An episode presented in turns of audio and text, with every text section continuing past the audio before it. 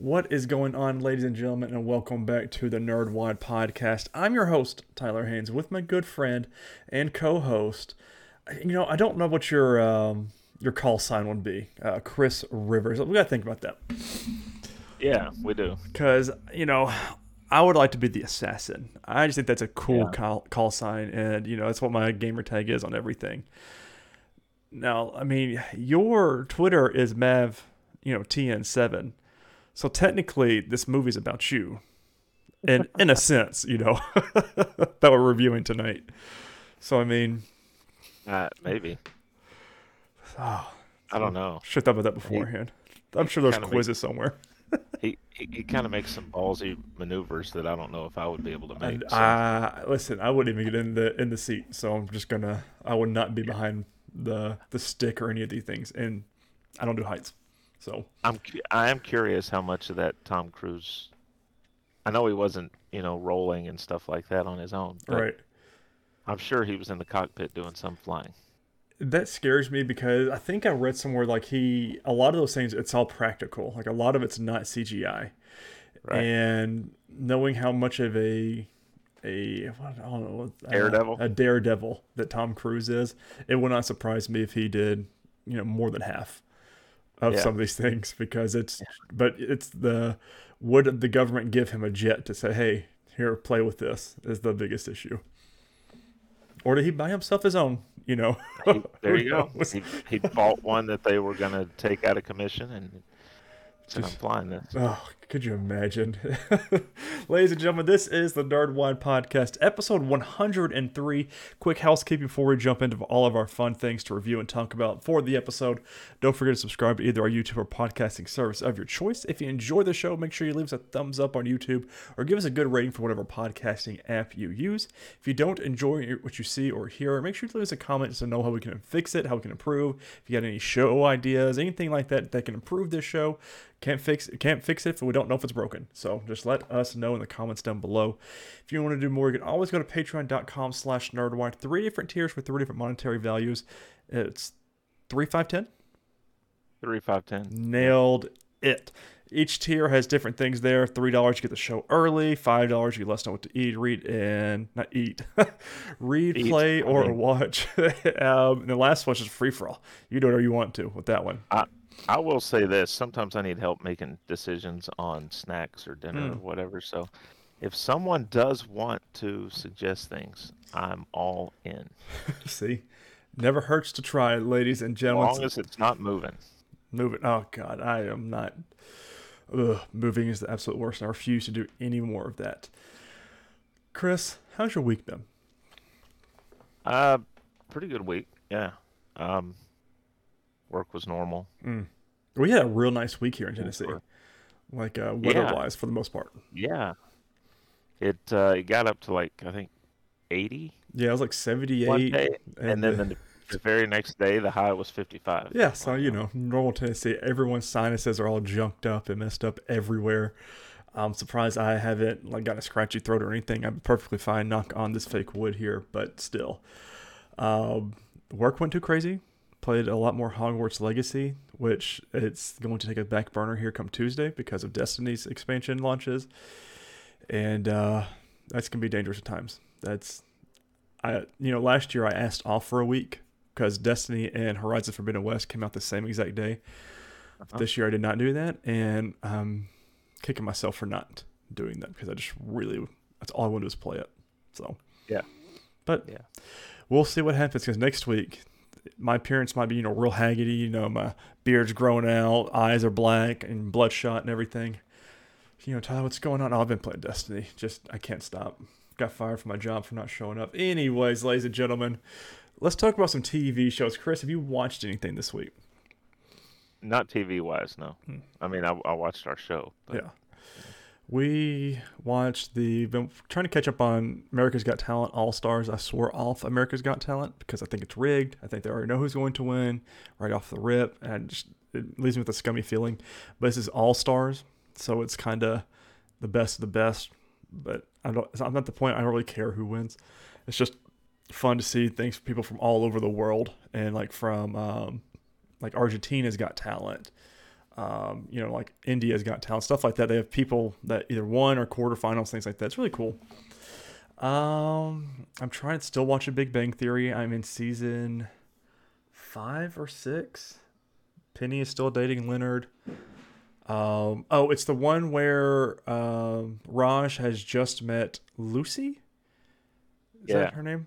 Yeah. Yeah. He's- They they just had their first date. Actually, they're on their first date and they're texting in a library right now. So Yeah, yeah. is where I'm at. So still loving it, man. That that show's still great. I I really am kicking myself for not watching that one weekly, because that is right up my alley. But something we are watching weekly, Last of Us episode six. This one is titled. I don't know what this one's title is, but Uh oh. it's a good one. They did put it in the article here. Uh, we're going back to TVLine.com by Kimberly Roots, of course, full on spoilers for The Last of Us. So if you have not seen this episode or if you're waiting or anything like that, skip ahead a little bit until we are out of the spoilers section. So after a brief, painful reminder of Henry's suicide, we cut to three months later in a solitary cabin in a snowy field. A man played by Graham Greene from Longmire returns from hunting and walks inside where his wife, who is Elaine Miles from Northern Exposure, is sitting in a chair. He puts down his bow and immediately hears a voice from behind the corner of the room and the gun too. It's Joel, who's a menacing presence, but not so menacing that Elaine didn't make him and Ellie with some soup uh, when she realized they were hungry. Joel is hoping they have information on Tommy, uh, Tommy or his whereabouts, but all they can offer is advice to not travel past the river. They say we've never seen who's out there, but we've seen the bodies they leave behind. Some infected, some not. If your brother's west of the river, he is gone. Um, I really enjoyed this because, of course, this is not something from the game, but this is a very good look at uh, this couple, and I really enjoyed them. And I kind of wish we saw more of them, just because they were kind of a little bit of a comedic relief. But they also are like, eh, we don't care. Take what you want. We're just out here living out in the middle of nowhere. So they were Right. fun. Yeah. Uh, It was uh, Graham Greene was the husband too. mhm. Who's And been he's he's been a ton, lot of things. They put Yeah. Longmire on here, but he's been in a lot of shows. The Dances with Wolves. Dances with Wolves. The wife I didn't really I didn't recognize from anything, but uh, Graham Greene is very recognizable. Uh, right after they leave, there's a moment where Joel is not okay. He needs he needs to lean against the fence as he normalizes, and the whole thing freaks out Ellie. Are you dying? She asks, panicked but still funny, and she points out that his demise would mean I'm, I'm effed. Uh, he recovers and tells her that it was just a sudden onslaught of cold air in his lungs, which is 100% untrue, and they continue on. I was like, whatever they're doing and setting up, I like it, because like he's looks like he's having panic attacks, which is essentially what he's having, um, which I thought they were giving us a misdirect for the end of the episode, which I'll talk about once we get there. Um, but man, okay. Uh, that night they camp in a cave near what Ellie has jokingly started calling the River of Death. Their previously frosty relationship continues to thaw. He gives her a sip from his flask when she asks. She uh, she asks a question in the future if they don't part ways after the fireflies. For the record, he envisions himself possibly starting a sheep ranch. The, they're quiet. They do what they're told. He he says. Um, she waxes rhapsody about astronauts, which is very, very good for what happens in the second game, just for a moment. And I can't wait for that moment to happen. Uh, then, as we've seen happen before, Ellie's fears resurface, though she tries to play it off. She says, It'll work, right? She says, The vaccine. She admits that she tried to use her blood on Sam because I wanted to save him, but to no avail. After a beat, Joel reassures her that if Marlene says the Firefly's doctors can make a cure from what Ellie has to offer, they can do it. This, of course, is pure conjecture, but it's one of the first times that Joel glosses over a hard truth in order to make Ellie feel better and safer the way that dads will do. He tells her that uh, he'll take both watches so she can rest, but the next morning he realizes he's asleep and she guarded him all night. He said, What can I say? Uh, what can I say, man? I'm a natural, she proudly pronounces. Wake me up next time, he grumbles. Their long walk continues. They discover they discuss how she wants to learn to whistle and to hunt, but she makes a bad joke uh, when they pass a dam. But the pair's progress is interrupted by a group of people on horseback who suddenly threateningly surround them. Joel gets Ellie behind him, and they both put up their hands to surrender as Joel shouts that they're just passing through. The leader has Ellie and Joel drop their weapons and separate so that a dog could sniff out cordyceps infection, literally sticking its nose in their business. The pooch clears Joel but growls as it approaches Ellie, and Joel is about to implode from uh, from worry. You can actually see it playing out on Pedro's face when the animal starts playfully licking Ellie's face, causing her to giggle. Wonderful scene here, Mhm. like really, really, really well done. And it just, I thought that was Troy Baker, one of the guys, but that's not him. I was, No. I was, I was even looking at the credits. I was like, oh, that looks like Troy, because everyone had their mask on. I was like, that looks like Troy Baker's eyes and uh, hair, but I was incorrect because obviously I don't know. As Joel tries to calm down, he says he's looking for his brother. A woman from the group rides forward and asks for a name, and pretty soon they're all, Joel and Ellie included, riding back to a gated settlement that houses what seems like a thriving and laid back community known as Jackson. Wait, who's that bearded guy working on a construction project in the middle of the town? Tommy, Joel yells. The brothers, uh, the brothers Miller quickly approach each other, ending with a desperate hug that nearly undoes Joel.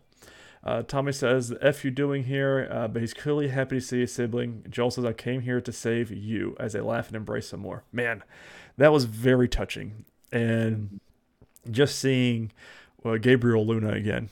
And I love that actor, and to see how like when he said, "I'm here to save you," and clearly Tommy has been doing great for himself and Right. we find out why he was on the radio in a little bit but it was it's very cool seeing the town of jackson and seeing some familiar faces and some familiar uh, locations from the second game in jackson. So it was really really cool to see it. And i thought they did a great job with it uh, while Ellie and Joel inhale a meal, she peppers Tommy and the woman who questioned them, whose name is Maria, uh, who's played by Ru- Rutina Wesley from True Blood, about why they nearly killed him, while they nearly killed them, and why there are more than a few bodies littered in the grounds outside the compound. Tommy dismisses it as all bark to keep them safe, even if that's not how those outside the walls perceive them. He says a bad reputation doesn't mean you're bad. Uh, and see, he adds, and Joel, author of I Do Bad Things Because These Are Bad Times, looks slightly taken aback. we soon learned, we soon that Tommy and Maria are married, news that both surprises and discomforts Joel. Um, so during this little scene where they're there in the bar, they zoom in at a teenager hiding behind a pole in that little um, common area, which is um, it's been confirmed to be uh, the Ellie's love interest in the second game. I forget her name now, but it'll come back to me. But it was really, really, really subtle and really, really, really well done. I thought they did a great job with that. Outside, Maria and Tommy show off their little piece of post apocalyptic heaven. Jackson has a school, a multi faith house of worship, sewage and water systems, and electricity, which they draw from the dam. The 300 residents share everything, including animals and greenhouses. Joel says, Oh, uh, communism. Maria easily agrees that they live in a commune, and yeah, they're communists. And then she ferries uh, Ellie away so the brothers can talk. The Miller men go to the bar, which is empty, and catch up. Joel lets Tommy believe that Tess is still alive, saying that she's fine when he when is asked. He lies that Ellie is the daughter of some Firefly mucky muck. Tom says that the base that they're looking for is at the University of Eastern Colorado, but the trip between there and Jackson is incredibly dangerous, so Joel asks him to come along, and Tommy says no. Aware that the subtext is rapidly becoming the text, Joel leaps into what's really going on. He said, Those things I did, Tommy, those things you judge me for, I did those things to keep us alive. Tommy acknowledges that he took part in the violence in order to survive as well. He says, We murdered people, flat out, but now he thinks there were other ways. And in the fact that Maria is a few months pregnant and Tommy doesn't want to put himself in a situation that might cause him or be killed, uh, Joel feels abandoned and lashes out. When Tommy says he feels like he'll he'll be a good dad, his older brother mutters a, a nasty, "I guess we'll find out." They argue a little bit more. It gets ugly. He says, "Just because life stopped for you doesn't mean it has to stop for me." Tommy says at one point. Eventually, Joel says he and Ellie will leave in the morning, and he just takes off. That was, again, a very good scene. Pedro Pascal has been wonderful this whole whole show, and to see Yeah. these moments and these actors really bickering like brothers do, and and dealing with their PTSD and dealing with the trauma that they've had in these past twenty years, and all come to a head. And you know, Tommy's got a great life going for him, and all he wants is is Joel to say, okay, yeah, you're right, you stay here, um, I'll come back, you know.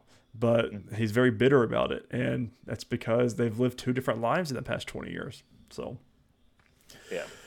Right outside the bar, Joel thinks he sees Sarah. It's obviously not her, just a girl, girl who is reminiscent of her from behind. And he has another episode that has him grabbing his chest and leaning on a pole, which he tries to breathe, uh, which has become a meme on uh, Twitter. I don't know if it's gone elsewhere in the world, but on Twitter, a lot of people are putting funny things on there. uh, because it's just the three pictures. It's really funny. Uh, Tommy later finds Joel at the shoemaker's workshop and gives him a pair of new boots as he apologizes for what he said. I know you're happy for me, the younger Miller says, but Joel's already spinning at quite a clip. Uh, Tommy's uh, so okay. Well, there's a lot of you know personalization in here. He confesses the truth about Ellie as well as Tessa's true fate. It, it was her dying wish, he says. What the hell is I supposed to do? As he talks, all of his big feelings about Ellie's having to save him from the ambush kid in Kansas City come to the fore. Five years ago, I would have destroyed him, but she had to shoot him to save me, 14 years old, because I was too slow and too effing deaf to hear him coming. Joel is having a hard time, and accordingly, Pedro Pascal is killing both it and me, is what the uh, author writes. He's near in tears as he admits that the fear he's been coming up to out of nowhere, my heart feels like it's going to stop. Also, he's having nightmares, which I lost something. I'm failing in my sleep. That's all I do. It's all I've ever done is fail her again and again. And because of that, Joel is certain that he's going to get Ellie killed. He says, I have to leave her. Uh, asking Tommy to accompany the girl to the facility. It's the last thing I'll ever ask you. Though conflicted, Tommy does agree to this. All right, let's go back to what we're doing with Ellie, which I thought, again, was a very good part of the episode as well. Meanwhile, after a shower, Maria cuts Ellie's hair and the women have an info exchange of their own. Maria was an assistant district attorney in Omaha, and her son Kevin was three when he died soon after Outbreak Day. Ellie sees a memorial in the house for Sarah and assumes that she's Maria's kid as well, but Maria corrects her that Sarah was Joel's. Ellie says, "I guess that explains him a little."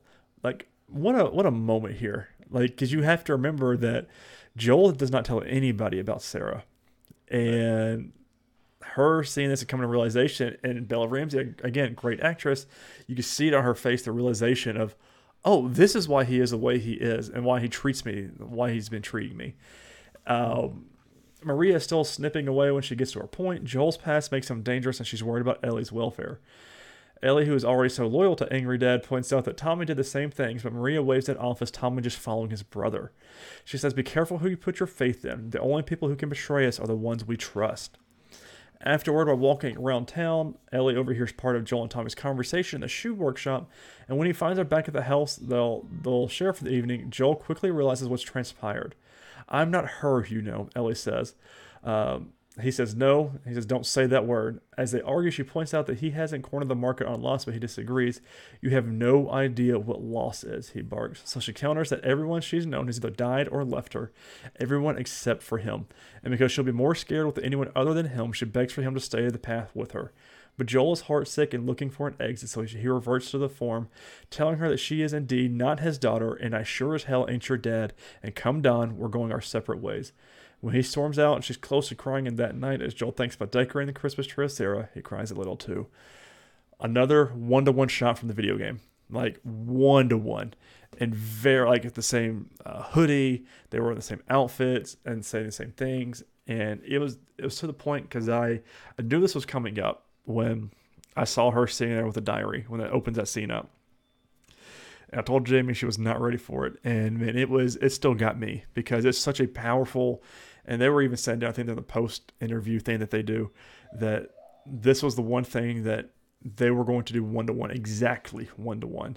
They said there was no scripting, there was no nothing different. This was going to be exactly the video game because it's such a pivotal moment and such a this is what people remember from the game, a big part of it. And so they said we're doing this one for one, which I, they killed it. Um, Tommy and Ellie arrive at the stable the next morning, find Joel ready to steal a horse and leave. He's thought about things. He announces and he wants to give Ellie the chess, the choice of whom to. She says, "Let's go." And King she'll continue with Joel, even if she, he thinks she'd be safer with Tommy. Uh, Joel hugs Tommy and, uh, and gives him a gun. Makes clear that they are both welcome in Jackson, and Joel and Ellie leave. Something has eased between the two of them. And the trip to Colorado is marked by a lightness that they haven't shared so much. He teaches her how to shoot the long gun. They talk about how he wanted to be a singer when he was a kid. Eventually, they arrive at the university, which, which is emblazoned with the Firefly graffiti, and find it abandoned except for the test lab monkeys that are now running free on the grounds. Based on what they can glean, what's been left behind, Joel thinks the group might be, have camped out in Salt Lake City, but their planning is interrupted by approach of four armed men walking with a purpose. Ellie and Joel are almost to the horse when one of the guys attacks. Joel breaks the man's neck, but not before the man stabs him in the torso with the ragged end of a baseball bat.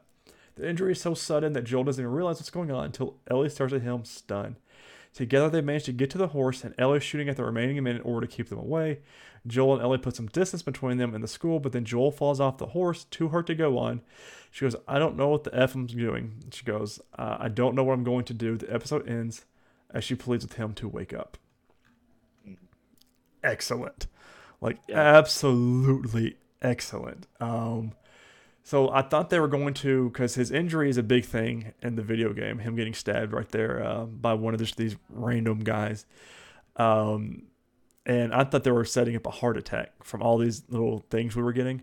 So I was like, okay, they're not gonna do a stabbing, they're gonna do like a nice touching heart attack, and that's what's gonna break it on. Nope, they did the video game thing, and I admit it's that is such a well done. Like it left us with a sense of dread. I don't think we've had from an episode yet. If I'm trying to remember, I'd, maybe two or episode two or four, but we haven't been left with a oh shit, what's next moment because like they're royally screwed at this point. It's they're on the way to Salt Lake City.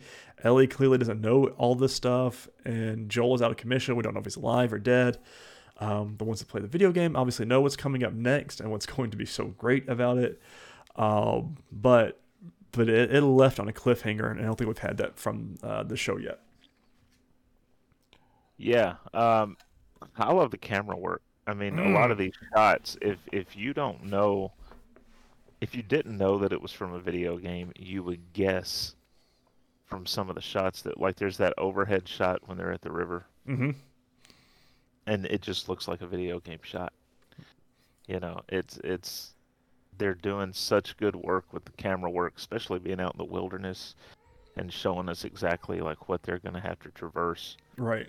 Um, I thought because I caught a, I just caught a glimpse of him at first. I thought the guy that attacked with the baseball bat was Troy, Mm.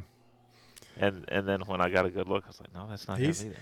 I think so. But- we discovered when we were talking before um, we started recording that it's actually nine episodes and not 10 episodes of The Last of Us.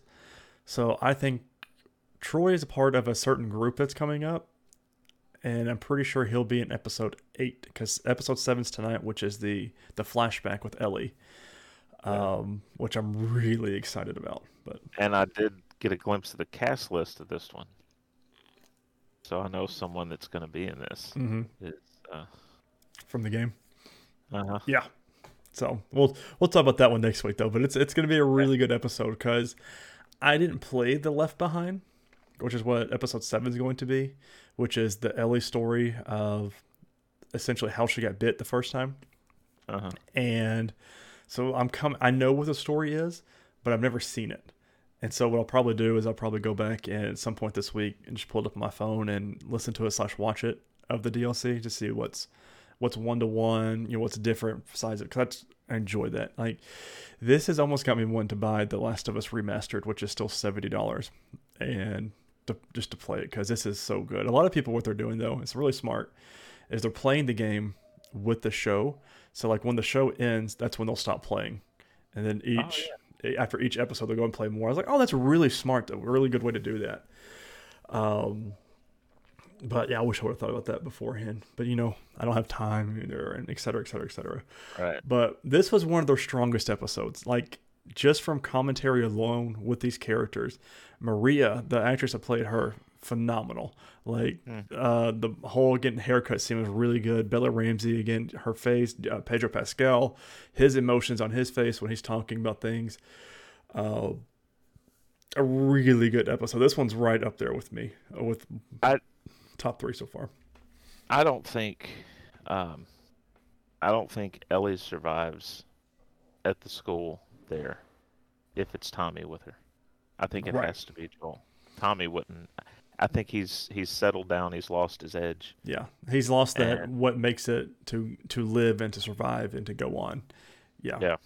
Because he's he's settled down. He's a essentially a ranch hand now. He's a leader of the community of Jackson and hmm of the communism commune, and that was such a very good thing to put in there. He, he he started to push back on the communist Mhm. remark, and then But from Texas, his- yeah, and then his wife cuts him off and says, "No, that's what we are." yeah, I mean, it, and it works, and everyone, and it's because it's Christmas time. They've got a big Christmas tree in the middle, and you can see in and the the extras did great in this uh, episode as well. They're all happy. Like every time you see someone, there's not someone you know downcast or anything. And it was crazy is because you sent me this article earlier of how important the movie is that they show during the um, when they were doing the movie night. Which another thing I, I might add was why wasn't Maria or Tommy paying attention to where Ellie was this whole during the movie night? Because she, she one, Right. one show's right there in the middle, but she disappears, and especially with someone being new to your community, would you not want to kind of keep an eye on her? But I digress. Yeah. Whatever. Well, Tommy was in the having the conversation with Joel, but Maria should have been Yeah. watching her or had someone watch her. But And Maria's uh, pregnant. Yes. Really, really exciting stuff. Man, I just I love the show. I say it every week.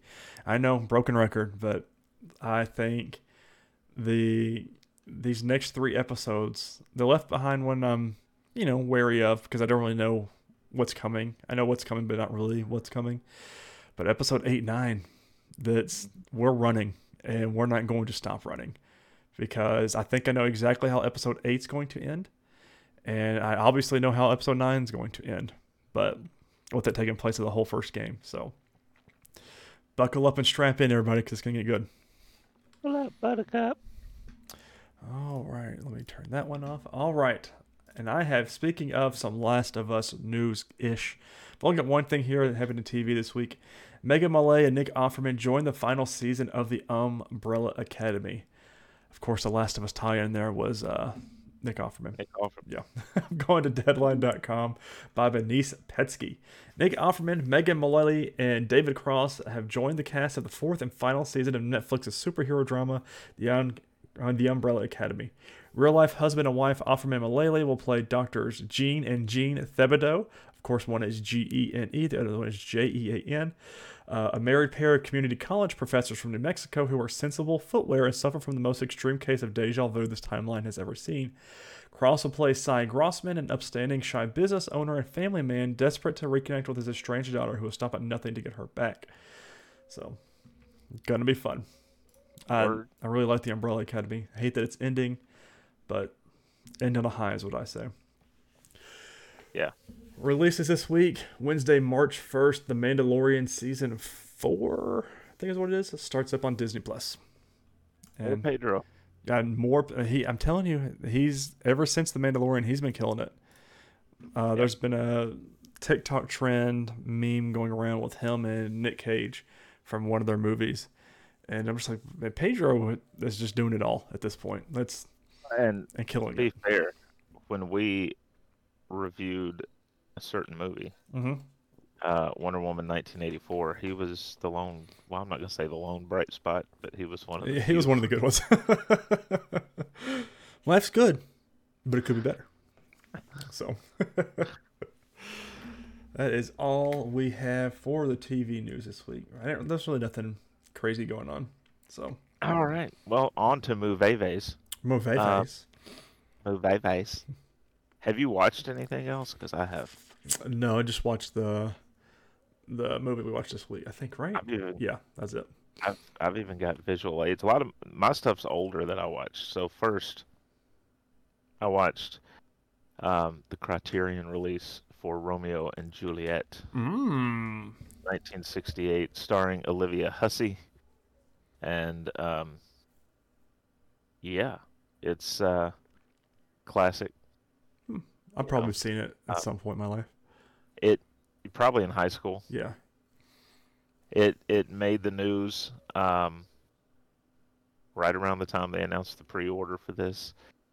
Olivia Hussey and I always forget his name that played Romeo. Leonard Whiting, um, have both come out and said that the scene that has a little bit of nudity mm-hmm. was done without their full consent because they, oh. well, the thing is, so it's funny because in England, which they're both in British, hmm but they filmed in Italy, and in both locations back then and now, 16 is the age of consent, Mm. whereas here it's 18. Yeah. Um, and I think they were both 16 or older when the scene was shot. It's just they were told by the director, according to them, that uh, they would first be given bodysuits to wear, hmm and then that was changed to we're going to use a little bit of makeup and camera angles to keep anything from being seen, and then it became. But what's funny is, in the years since the movie came out until now, every other interview that they've done was talking about how well everything was handled on set with that, how it was necessary for the film. So I don't know why the sudden change in story, but Probably legalities. Somewhere in the legalities happened. or because it dropped right about the time the pre-order dropped, they were just getting some free pub. Um, that makes sense. maybe, Yeah. maybe Any good movie, any though. press is, is good press.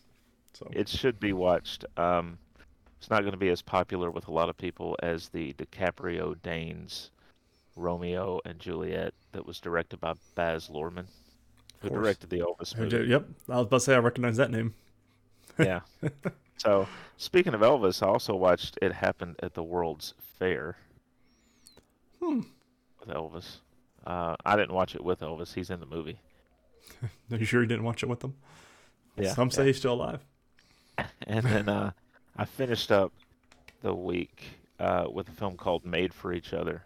Jimmy Stewart, Carole Lombard. Hmm. Uh, they get married after one day of knowing each other, and it's all about the struggles of the marriage. Which I'm sure there are plenty.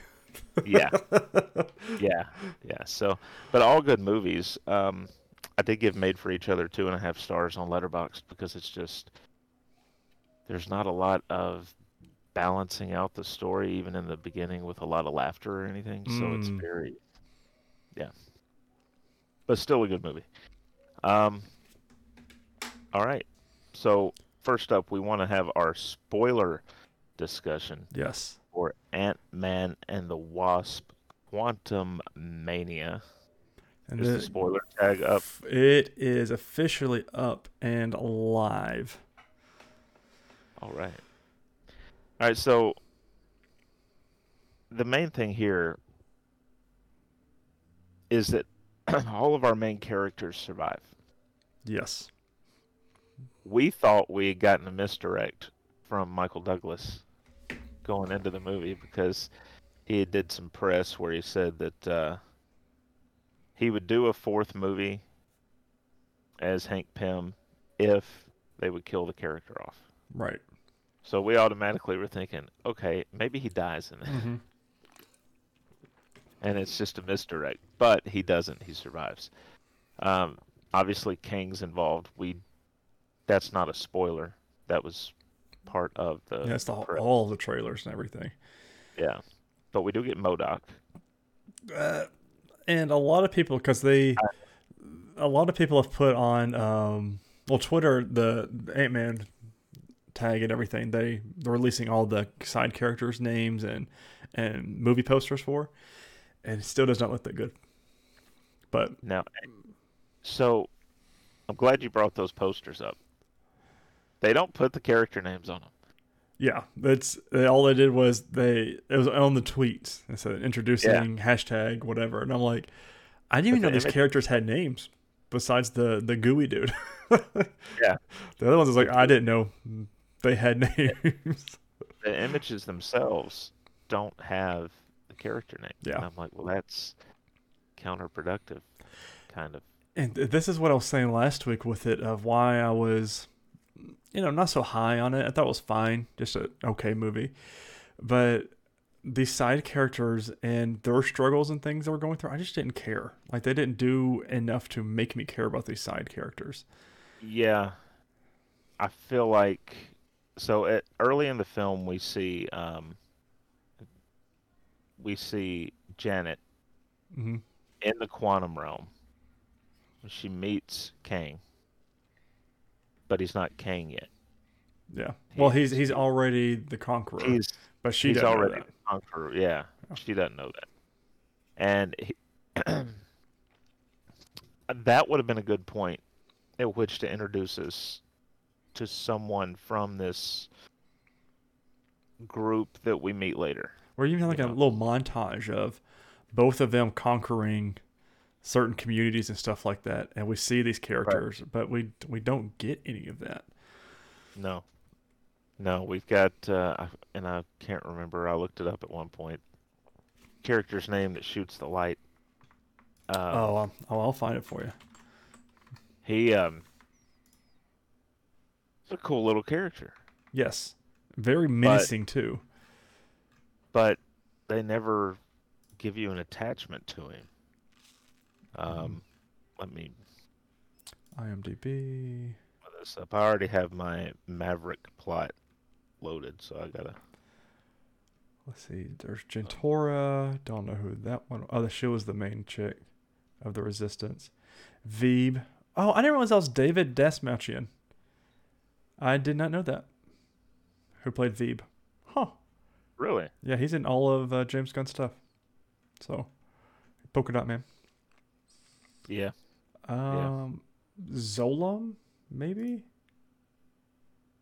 Nope, Zolom was a, a different character. Listen, that's uh, that's what I'm saying. Like nobody knows their names. Right. Oh, Anyway. man. that's that's rough. Anyway, um, Kathryn Newton did a really good job in this as as Cassie. yes, as our new Cassie.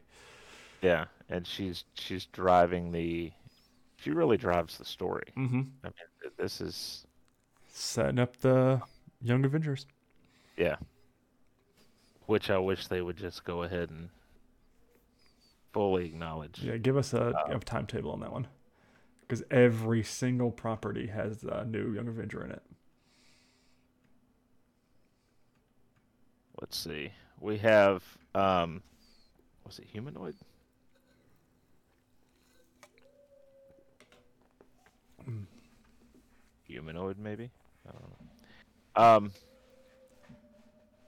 there really isn't a ton of, and we talked about this briefly before the uh, the start of the um, recording. There's really not a ton of spoilery Mm-mm. stuff here.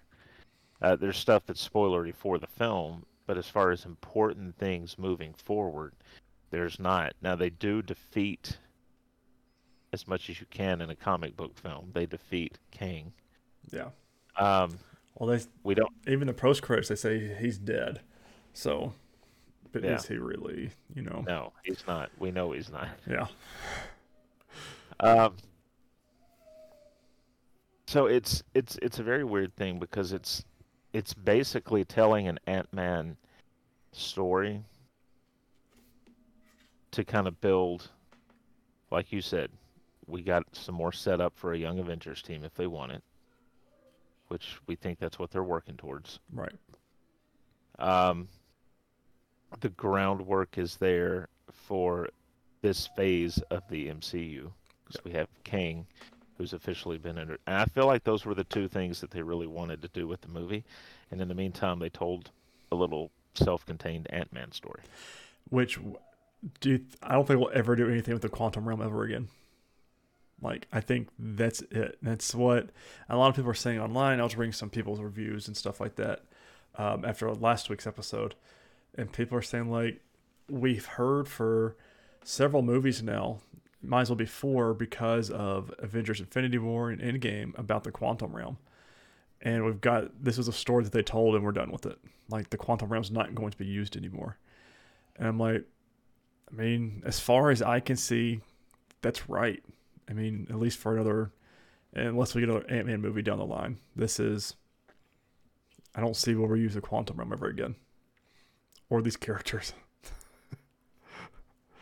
so I don't know. I I could see Kang u- utilizing the quantum realm in some way mhm. in the future. Maybe the Fantastic Four. oh, that'd be a good one. Fantastic Four You know. somehow get introduced with that. they Mm. could still utilize it there. But I that's the thing, the characters that they set up, I don't know that there's anybody there that you you look at and go, they're going to be a valuable part of the MCU in Right. this, this phase. It's just they were there for a, a little story to be told, and now they're done. Right. Um, could I see them bringing them back for a number of them to come in and reinforce a group and help provide, you know, their uh, their expertise in battle, maybe. Right. But I don't know that it's going to be a big thing. I think if we see them again, those characters at all, maybe in a Disney Plus show. Uh, But yeah. Where, but where do we get them? what if maybe? What Yeah. if Kane conquered the quantum realm or something like that? Yeah, I mean, it was. I feel like the whole movie was just setting up Kang as our next big bad.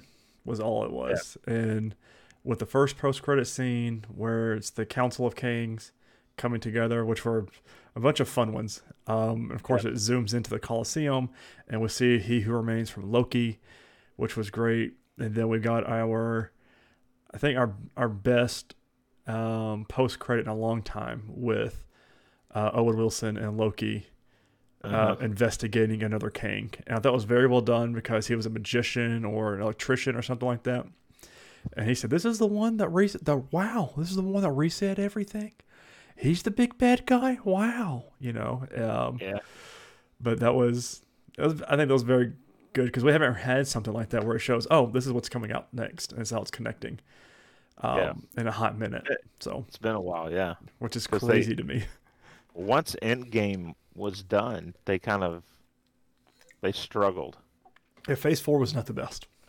to to keep the narrative rolling and and um so yeah to have a to have a scene like that at the end of a at the end of the credits where it's like okay yeah we're really hyping you up hmm for something um that was fun uh, and maybe maybe who knows Loki sees the quantum realm again Oh, that's a good point too. because I mean as you said he, he who remains was there yeah, and we know he uh, he's probably a little upset with Mhm. them Loki. splitting the timelines. Yeah. Well, and it's it's something too with I wonder oh because who the big bad guy of Loki is going to be? Is it going to be Kang? And we're continuing that story through Loki season two of hey, because that's what they're kind of setting up with this post credit scene of we're still trying to chase down He Who Remains, and they found a variant of him. So I'm I'm curious if that's gonna be the big point of it, or well, actually, I'm sure it's Loki trying to get his timeline back after he calls out the splits, which we did see in this movie of all the Yeah. timeline splitting off and everything like that. So I thought it was really cool. Yeah. I'm kind of curious if they'll take some of the more high profile or what they're going to make high profile variants of King hmm and drop him into some of these shows and movies and it's like and keep building him up, yeah which would be awesome. keep disposing of those variants and then they're just working their way back towards Well, because in oh, that'd be crazy, because you would have each hero dealing with a certain variant of a, a struggle and things like that. But it's not, you know, it's they're all hard, you know, individually, but together you have the Council of Kings. It's going to be even more harder and more sinister than the one that they fought. Oh, that'd be really good. That's really smart, actually. I can see people be like, "Oh, we're just getting another variant of Kang. It's kind of boring." But the Kang, the Kang dynasty, is the the next two adventure movies. So, mm, that'd be really good. I'm sitting here trying to think of what I was thinking of before, but the man, it's it was okay, just an okay movie. It's my thoughts really haven't changed on it a week later, but um, trying to think if there's anything big we've missed for this one. Uh, no, just Ant Man's book comes out September here in the real world. If you want to buy it from Scott Lang. and, and we should say that the the Council of Kings front and center was Rama-Tut Mm-hmm. So he's had a lot of interaction with the fantastic. In fact, of course, well, I'm I'm not I'm not going to mention that because I don't know what which direction they're going, which direction Marvel's going, and there's a Right. huge spoiler that they haven't talked about in the films of who Kang really is. Right. One of his So- variants. If you know the comics, you know the story, Mm-hmm. and, uh, and we'll But leave it just don't know which way they're going to adapt it to. Right. Yeah, I don't think we missed any other big plot points. I mean, all the heroes survive. Um, which was which they almost misdirected us right there at the end with um, Hope and uh, uh, Ant Man staying in the quantum realm forever. Which again, why couldn't you just make yourself big and come out of it all? right. So what I, I've uh, anyways that plot hole in my eyes. Unless maybe would that do something to the quantum realm that would I don't think so. I'd just be getting bigger to come out of it. that would harm everybody there? Or... Uh, who cares? We're, they're all unforgettable, anyways. We're not going to remember these people. All right. All Oh, right. man. Our main movie review for the week and a Best Picture nominee at this year's Oscars, Top Gun Maverick. Now, this was Mm, my first viewing. This was your second. second. So I'm going to run the plot down based on what's on uh, Wikipedia, and then we'll talk about it. Um, more than 30 years after graduating from Top Gun, United States Navy Captain Pete Maverick Mitchell is a test pilot. Despite many achievements, repeated insubordination has kept him from flag rank. His friend and former Top Gun rival, Admiral Tom Iceman Kazansky, now commander of the Pacific Fleet, often protects Maverick. Rear Admiral Chester Hammers Cain plans to cancel Maverick's hypersonic Dark Star scramjet program in favor so of cool. fund- yeah, in favor of funding drones. To save the program, Maverick unilaterally changes the target speed for that day's test from Mach 9 to the final contract specification of Mach 10. However, the prototype is destroyed when he cannot resist pushing beyond Mach 10. Iceman again saves Maverick's career by assigning him to the Top Gun school at NAS North Island for his next assignment. But Cain tells Maverick that the era of crewed fighter aircraft will soon be over. The Navy has been tasked with destroying an unsanctioned uranium enrichment plant located in an underground bunker at the end of a canyon before it becomes operational. It's defended by surface to air missiles, GPS jammers, and fifth generation fighters, Su 57s, as well as older F 14 Tomcats. Maverick devises a plan employing two pairs of FA 18EF Super Hornets armed with laser guided bombs, but instead of participating in the strike, he's to train an elite group of Top Gun graduates assembled by Air Boss Vice Admiral Vice Admiral Bose Cyclone Simpson, played by Jon Hamm. Uh, Maverick dogfights his skeptical students and prevails in every contest, winning their respect. Lieutenants Jake Hangman Seresin and Bradley Rooster Bradshaw, son of Maverick's dead best friend, and RIO Nick Goose Bradshaw, clash. Rooster dislikes Hangman's cavalier attitude, while Hangman criticizes Rooster's cautious flying. Maverick reunites with former girlfriend Penny Benjamin, to whom he reveals he promised Rooster's dying mother that Rooster would not become a pilot. Rooster, unaware of the promise, angrily resents Maverick for dropping his Naval Academy application, impeding his military career, and blames him for his father's death. Maverick is reluctant to further interfere with Rooster's career, but the alternative is to send him on the extremely dangerous mission. He tells his doubts to Iceman, who has terminal throat cancer. Iceman advises it's time to let go, and reassures them both the Navy and Rooster need Maverick. After Iceman dies, Cyclone removes Ma- Maverick as instructor, following a training incident in which an FA 18F is lost. Cyclone relaxes the mission parameters so they're easier to execute, but make escape much more difficult. During Cyclone's announcement, Maverick makes an unauthorized flight through the course with his so preferred badass, man. proving that it can be done. Cyclone reluctantly appoints Maverick as team leader. Maverick files the lead FA-18 flies the lead FA-18E accompanied by buddy lasing FA-18F flown by Lieutenant Natasha Phoenix Trace and WSO Lieutenant Robert Bob Floyd. Rooster leads the second strike pair, which includes Lieutenant Reuben Payback Fitch and WSO Lieutenant Mickey Fanboy Garcia. The four jets launch from an aircraft carrier, and Tomahawk cruise missiles destroy the nearby air base as they approach. The teams destroy the plant, But the SAMs open fire during their escape. As anticipated, Rooster runs out of countermeasures and Maverick sacrifices his plane to protect him. Believing Maverick to be dead, the others are ordered back to the carrier, but Rooster returns to find Maverick ejected and being targeted by an Mi 24 attack helicopter. After, after destroying the gunship, Rooster shot down by SAM and ejects. The two rendezvous and steal an F 14 from the damaged airbase. Maverick and Rooster destroy two intercepting Su 57s, but a third attacks as they run out of ammunition and countermeasures. Hangman arrives in time to shoot it down, and the planes return safely. Later, Rooster helps Maverick work on his P 51 Mustang. Rooster looks at a photo of their mission's success, pinned alongside a photo of his late father and a young Maverick, as Penny and Maverick fly off in the P 51. And uh, it's a great movie. Like even watching it the second time, I was like, "This is such an awesome, awesome movie."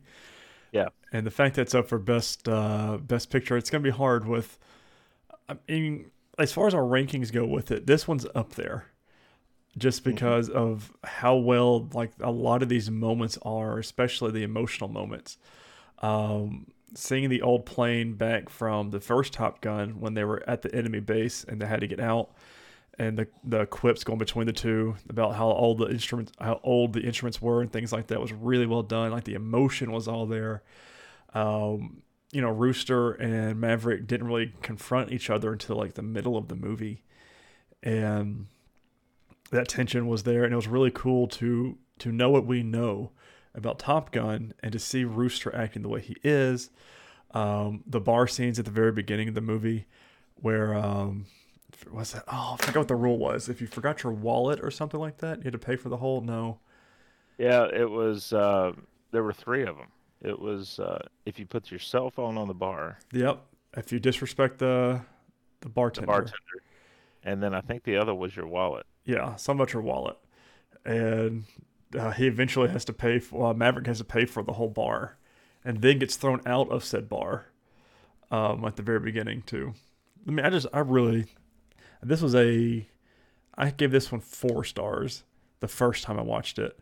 The second time I wanted to give it four and a half stars, but I'm gonna stay stay true to to what I put just because of how great this movie was. I love them bringing uh, Val Kilmer back into it. It was really good to see him back. Um, Jon Hamm, I hated his character at first, but he's your typical admiral. You know that we stick to these rules and no ifs ands buts about it this movie is essentially a Star Wars story, if you think about it, blowing up the Death Star.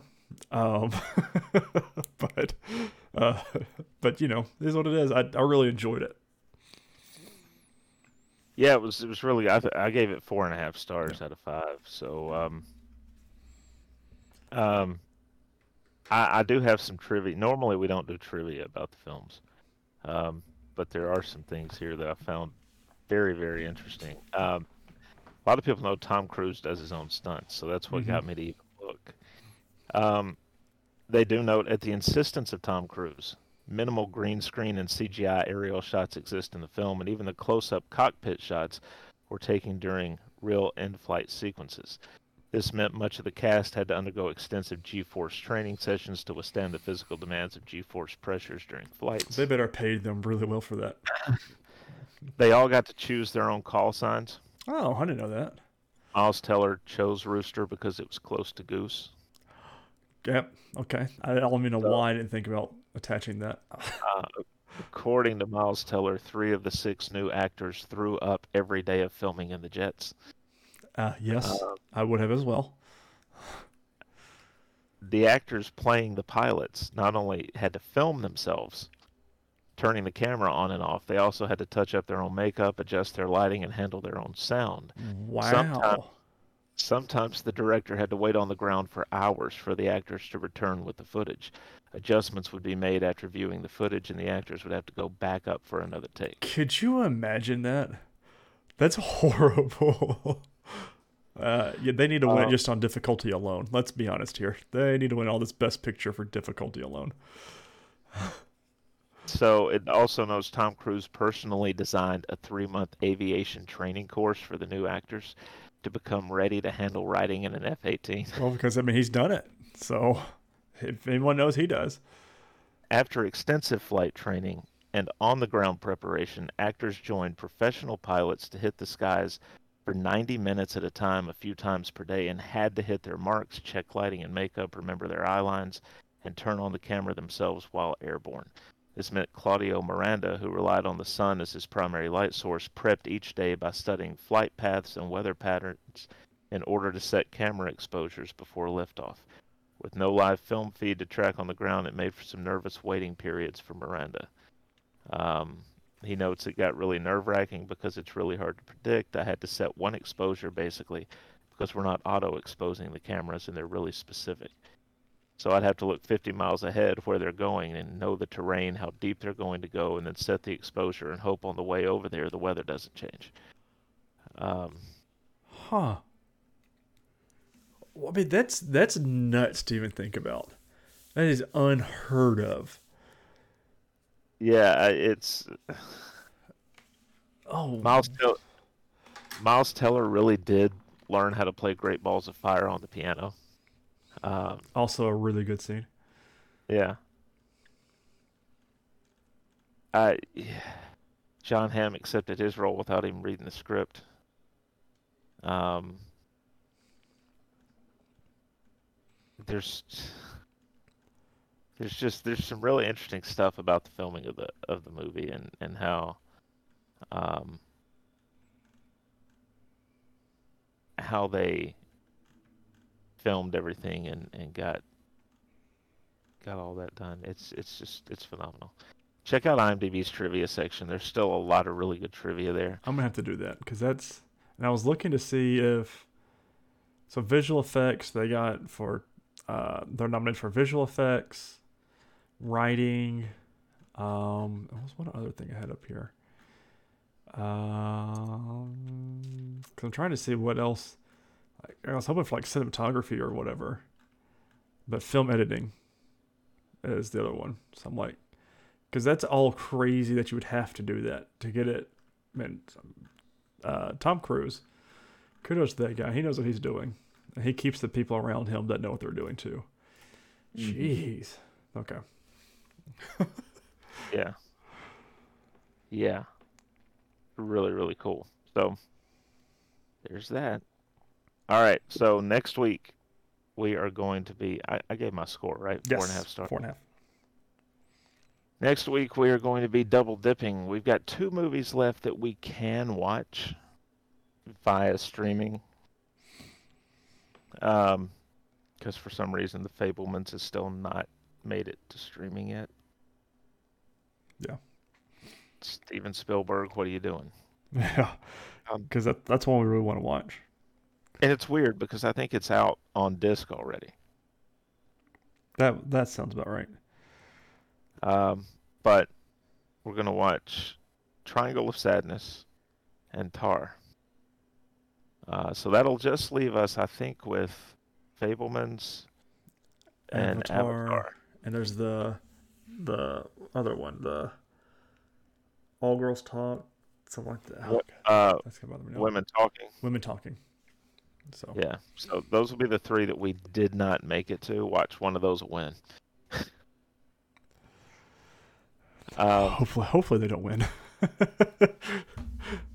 We've we've seen some good ones though, and what we'll do is probably next week once we review these two, I guess we'll give our pick of what we think will will win at that point. So, notable news in film: Venom Three is officially in pre-production per Tom Hardy. yes. Sounds good. uh, Sounds I can't wait. Two was better than I thought it would be going in. hmm Uh, That means three is gonna be excellent. I just, yeah. Oh man. Uh, next up from vulture.com, and let me see the byline here. Uh, Chris Lee, a Vulture senior reporter who covers Hollywood. He put that in there himself. I don't know. Yeah, good, good for you, I guess. The title of the article is a quote Honestly, I equate it to human greed. Over President's Day weekend, Ant Man and the Wasp Quantumania stung with unexpected venom at the box office. I see what he did there. Surpassing financial expectations to arrive as 2023's first blockbuster movie, the superhero threequel pulled in 120 million in North America, a franchise high, and 37% improvement on the opening tally for 2018's Ant-Man and the Wasp, grossing 241.3 million worldwide to become the third most lucrative title behind Black Panther and 2016's Deadpool to drop during the 3-day late February release frame. Arguably more shocking, though, the $200 million Paul Rudd Evangeline Lilly two-hander, which also stars Jonathan Majors as subatomic megalomaniac Kang the Conqueror, managed to put all those butts in seats despite emerging from a hive of some of the most negative buzz ever generated by a Marvel Studios property. Quantumania now stands as one of just two titles in the 31 movie MCU canon to rank rotten on the Tomatometer, the other's 2021's Eternals. The film also earned a rare B CinemaScore from audiences. Bs generally are shaky, CinemaScore's founder has explained. Although many reviews fault Quantumania for omitting the low key breeziness that distinguished the first two Ant Man installments, critics hauled out their heaviest brick bats to lay into the movie's CGI and visual effects. I'm one of them.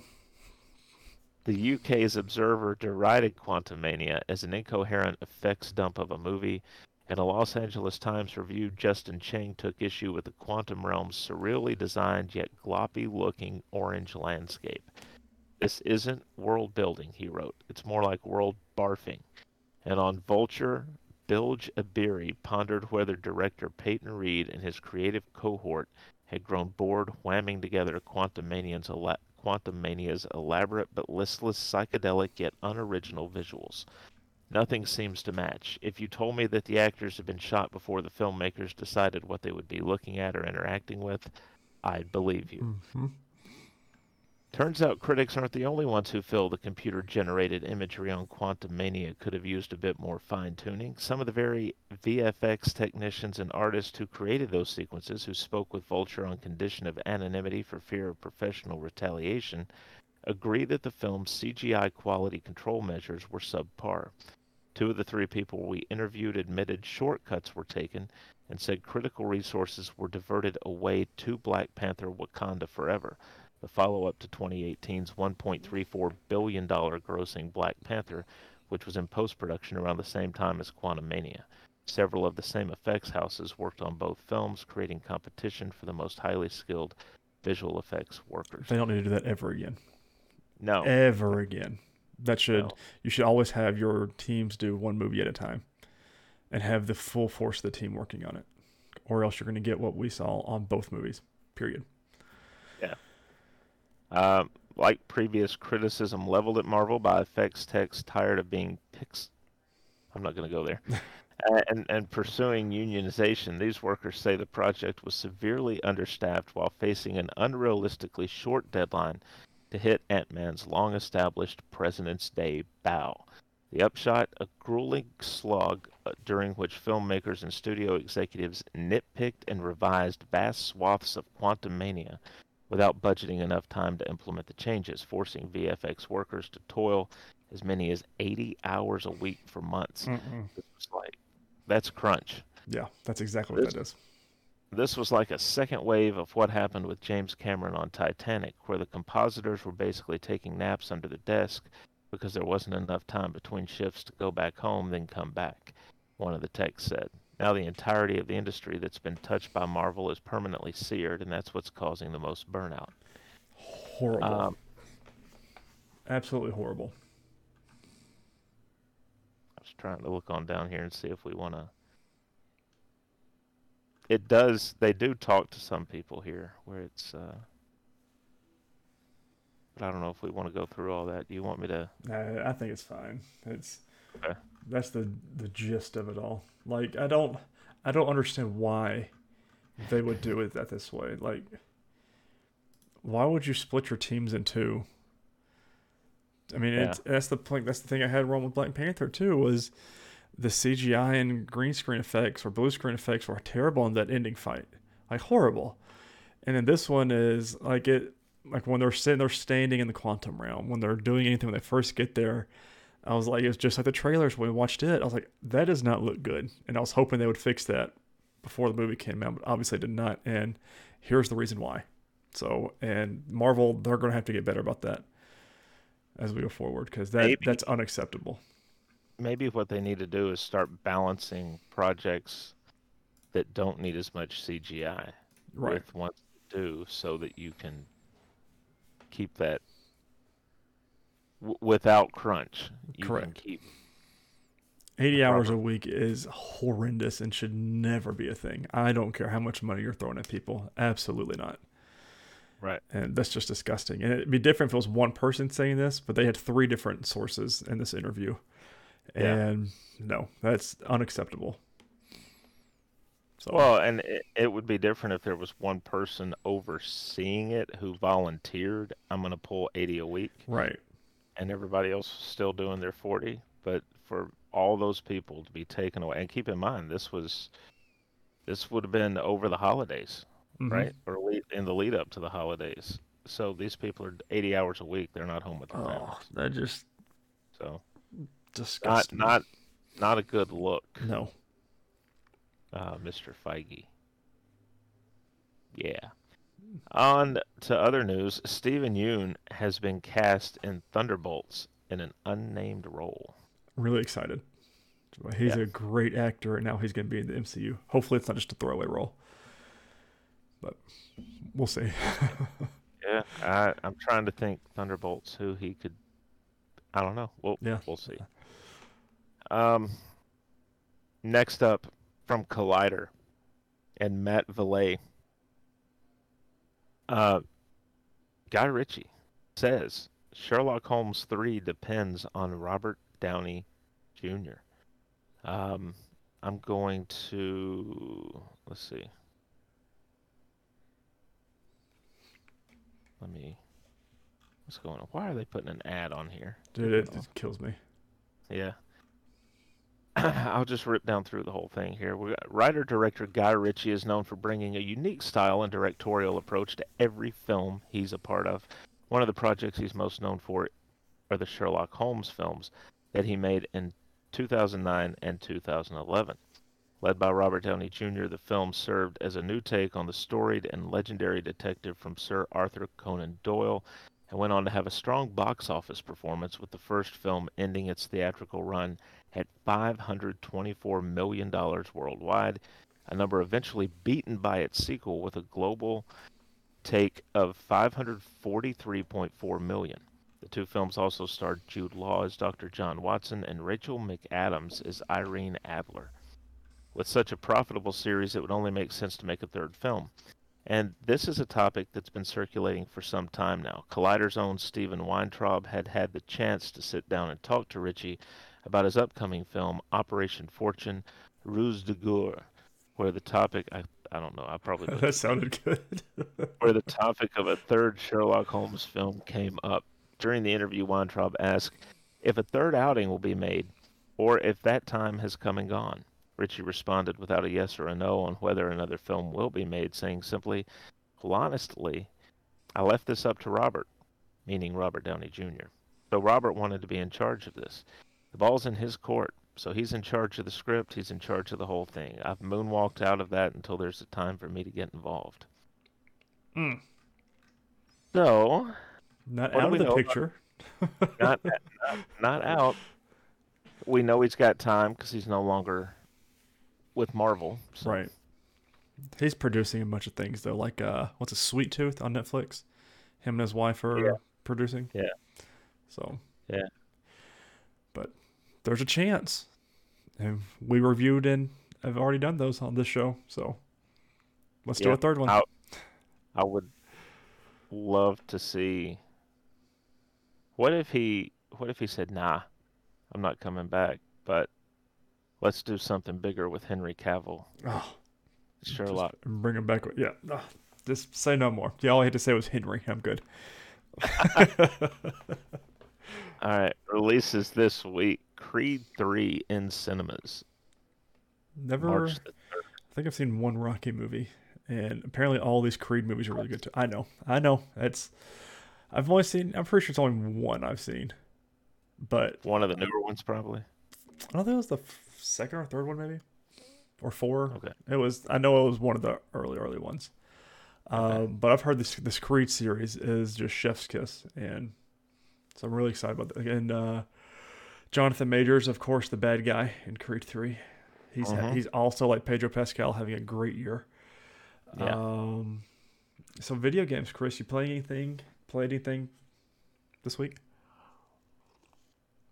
This week, nothing but the normal stuff. I gave up some gaming time to watch the additional movies, so Mm. I didn't really have a ton, ton there. I, I know that uh, next month we get the new MLB The Show. Yes, and on Game Or- Pass. Yeah, and we're getting uh, also if you're on PC or Mac, I think it's on some consoles, maybe Out of the Park Baseball 24 will Hmm. drop, um, which is very in depth.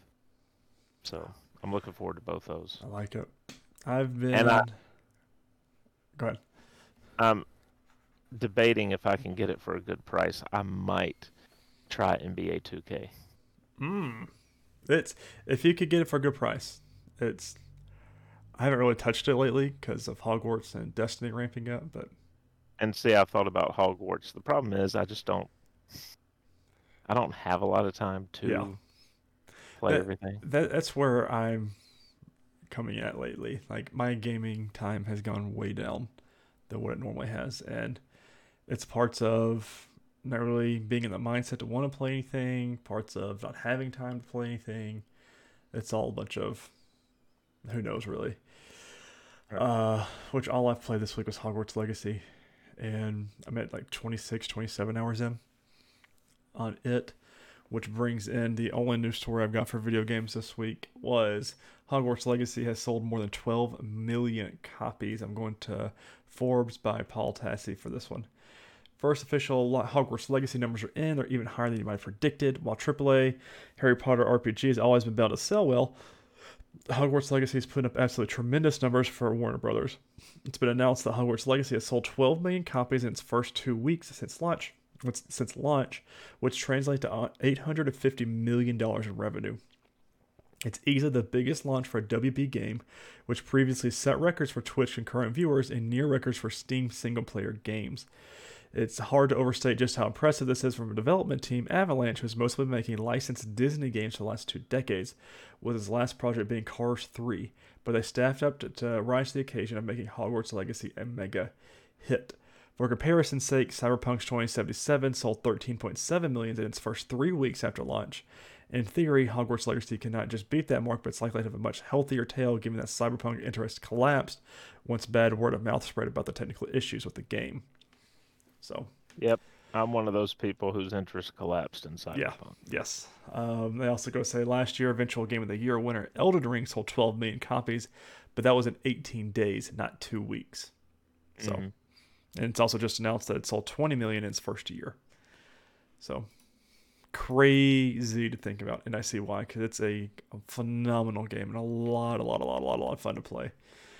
And like, there's you don't have to do main quest; you can do a bunch of side things, which is I've been doing, just kind of kill time. because if I don't want to do anything too time extensive, I'll just like, okay, I'm gonna hop in here and do some of these things and then hop off. Uh, notable new releases this week Destiny 2's expansion Lightfall drops on everything but the Switch February 28th, which is just in two days. And then Wo Long Fallen Dynasty for PC, PS5, Xbox Series 4, PS4, and Xbox One on March 3rd. It's also an Xbox Game Pass game if you're into the Dark Soulsy kind of stuff. It reminds me a lot of Nioh, which is made by the same people. So if you're into that, that is the game to play and to download for free on Xbox Game Pass. But ladies and gentlemen, that has been this week's episode, episode 103 of the Nerd Wire podcast. Still crazy to say anything over 100, honestly. Um, don't forget to share on all your favorite social media platforms and forget to rate and review on whatever podcasting service you use. Don't forget to subscribe on our YouTube channel as well. Social media, you can follow the Nerd Wire account at nerd underscore wire. You can follow me personally at Ty underscore Haynes, and you can follow the Maverick at Chris at MavTN7. On Facebook, search a Nerd Wire Podcast, nerdwire.com, or Nerd Wire in that search bar where the first thing that pops up. Any of those ways are the way you get news. If we miss a week, anything like that, that's the where you get all of our news if you're not subscribed to any of our services. As always, this has been this week's episode of the Nerd Wire Podcast. We're coming at you with a double feature for movies next week to finish off our Oscars nominees for Best Picture. So make sure you watch them and tune into our episode to see where we lie and where we our predictions are going to lie for Best uh, Picture. Uh, next week, we're going to sit down and talk about what we're going to do for the Oscars um, as an episode. So make sure you're tuning into all of our socials and to next week's episode of the podcast, and we'll talk about it there. But, ladies and gentlemen, thank you so much for watching and listening, and we cannot wait to talk to you next week. Later, guys.